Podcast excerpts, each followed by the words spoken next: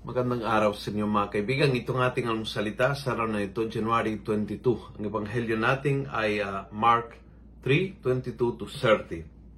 Sabi ni Jesus, How can Satan drive out Satan?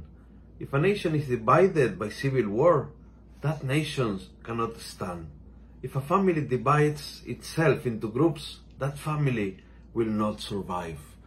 Kapag hiwalay, kapag nakakampi-kampi at hindi nakakaisa, then babagsak.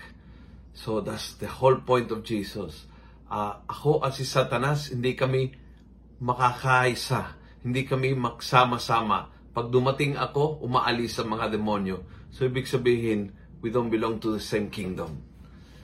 Pero I think yung teaching niya, bagamat yung ibig niya sabihin is, Belzebul and myself, hindi kami nakakasama si, sa iisang kaharian kasi nakaaway kami dalawa. Pagdating ko, aalis siya.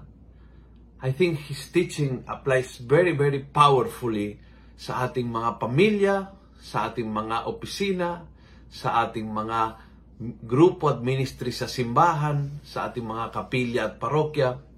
Kapag hindi nakakaisa, kapag nakakampi-kampi, kapag nakakanya-kanya, yun po yung umpisa ng katapusan. That's the beginning of the end. Kasi divided, we fall into pieces. Kaya, humingi tayo ngayon, unang araw ng linggong ito sa Panginoon na ah, as we go back to our work, to our normal daily routine, today Monday, naway maisip natin ang kahalagahan ng pakakaisa.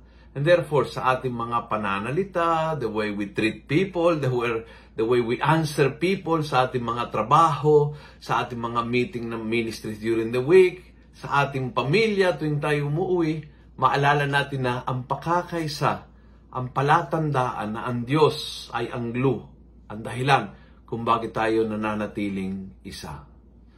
Kung nagustuhan mo ang video ito, pass it on. Punuin natin ng good news ang social media at gawin natin viral araw-araw ang salita ng Diyos. And God bless.